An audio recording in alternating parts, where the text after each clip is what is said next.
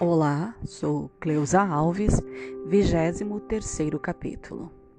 E-book do autor Rick Warren, Vivendo uma vida com propósitos. Você não está aqui por acaso.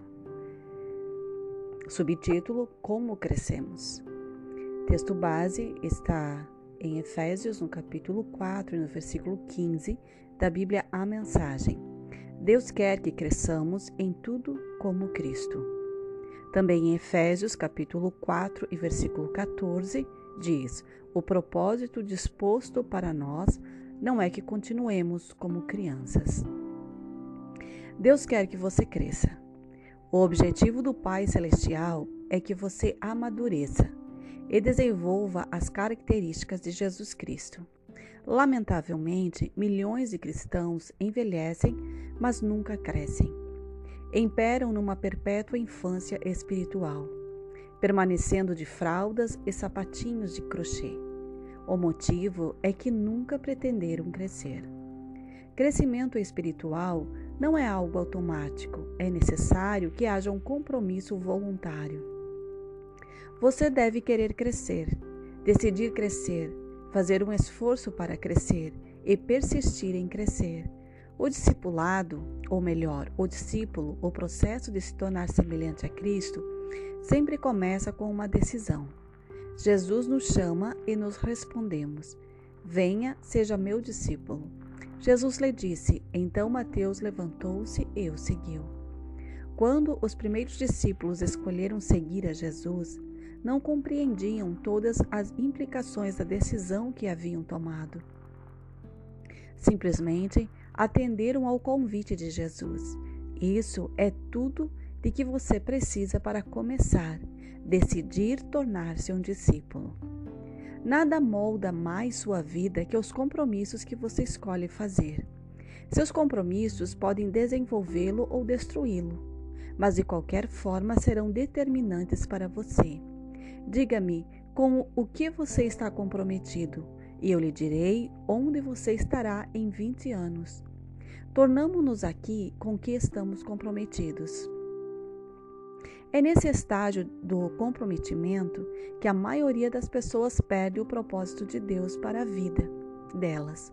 Muitos têm medo de se comprometer com qualquer coisa e simplesmente ficam vagando pela vida.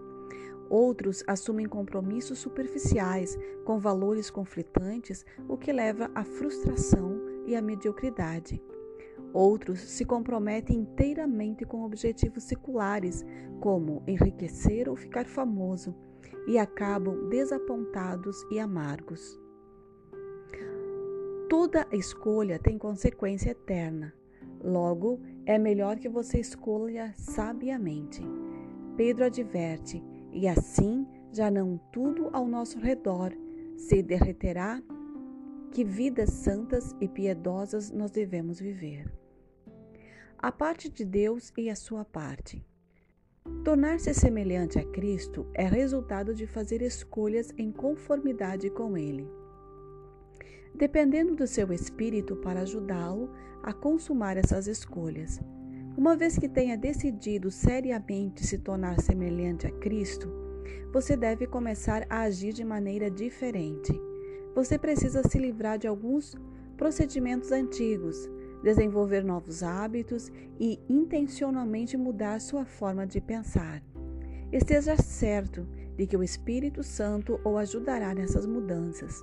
A Bíblia diz: ponham em ação a salvação de vocês com temor e tremor, pois é Deus quem efetua em vocês tanto o querer quanto o realizar, de acordo com a boa vontade dele.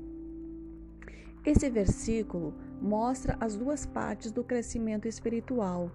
Ponham em ação e efetua em vocês. O ponha em ação é o nosso dever e o efetua em você é o papel de Deus. Crescimento espiritual é um esforço de cooperação entre você e o Espírito Santo. O Espírito de Deus trabalha conosco e não apenas em nós. Esse versículo direcionado aos crentes não é sobre como ser salvo, mas sobre como crescer. Não trata de trabalhar pela salvação, porque você não pode somar nada ao que Jesus já realizou. Quando põe em ação seu corpo, você se exercita para desenvolvê-lo, não para conseguir um corpo. Quando põe em ação sua mente para resolver um quebra-cabeça, você já possui todas as peças. Sua tarefa é juntá-las. Fazendeiros trabalham a terra, não para a obter, mas para desenvolver o que já possuem. Deus lhe deu uma nova vida, agora você é responsável por desenvolvê-la com temor e tremor. Isso significa levar seu crescimento espiritual a sério. Quando as pessoas são desleixadas com o seu crescimento espiritual, isso demonstra que não compreendem as implicações eternas. Alternado seu ou melhor, alterando seu piloto automático. Para mudar sua vida, você deve mudar sua forma de pensar. Por trás de tudo que você faz há um pensamento. Todo comportamento é motivado por uma crença e toda ação é estimulada por uma atitude. Deus revelou isso milhares de anos antes de os psicólogos terem essa compreensão. Tenha cuidado com o que você pensa, pois a sua vida é dirigida pelos seus pensamentos. Imagine-se viajando em uma lancha em um lago com um piloto automático ajustado para o leste. Se você decidir dar a volta e rumar para o oeste, haverá duas formas possíveis de mudar a direção do barco. Uma forma é agarrar a roda do leme e forçá-la fisicamente a rumar para o lado oposto do ajuste do piloto automático. Com pura e simples força de vontade, você poderia vencer o piloto automático, mas sentiria constantemente uma resistência. Seus braços acabariam por se cansar do esforço. Você soltaria a roda do leme e a lancha instantaneamente voltaria a rumar para o leste, da forma em que estava programada. É isso que acontece quando você tenta mudar sua vida com força de vontade. Você diz: Vou me esforçar para comer menos, fazer mais exercício, deixar de me atrasar e de ser desorganizado. Sim, a força de vontade pode produzir mudanças em curto prazo, mas cria uma pressão interna constante porque você não lidou com a causa básica. A mudança não é natural, então você acaba por desistir, sai da dieta e deixa de se exercitar. Você rapidamente retorna aos padrões anteriores. Uma forma melhor e mais rápida: altere e ajuste o piloto automático. Sua forma de pensar. A Bíblia, de, a Bíblia diz: deixem que Deus os transforme em nova pessoa, mudando a maneira de vocês pensarem. Seu primeiro passo em direção ao crescimento espiritual é começar a mudar sua forma de pensar. Toda mudança deve sempre ocorrer primeiro em sua mente. Sua força de pensar determina sua força de sentir, e o que você sente influencia a sua forma de agir. Paulo disse: deve haver uma renovação espiritual de seus pensamentos e atitudes. Para ser semelhante a Cristo, você deve desenvolver a mente de Cristo. O Novo Testamento chama esse desvio mental de arrependimento, que em grego quer dizer literalmente mudar de ideia. Você se arrepende sempre que muda sua maneira de pensar, ao adotar a forma de Deus pensar sobre si mesmo, sobre o pecado, sobre Deus, sobre as outras pessoas, sobre a vida, sobre seu futuro e sobre tudo mais. Você assume a perspectiva e o enfoque de Cristo. Recebemos a seguinte ordem: tenham entre vocês o mesmo modo de pensar que Cristo Jesus tinha isso se divide em duas partes. A primeira metade dessa alteração mental é parar de ter pensamentos imaturos, os quais são egocêntricos e egoístas. A Bíblia diz: deixem de pensar como crianças. Com respeito ao mal, sejam crianças. Mas quanto ao modo de pensar, sejam adultos. Os bebês são por natureza completamente egoístas. Eles só pensam em si mesmos e em suas necessidades. São incapazes de dar, só conseguem receber. Isso é uma forma imatura de pensar. Infelizmente, muitas pessoas nunca crescem além desse tipo de pensamento. A Bíblia diz que o pensamento egoísta é a fonte do comportamento pecaminoso. Os que vivem segundo o próprio ego pecaminoso só pensam nas coisas que seu ego pecaminoso deseja.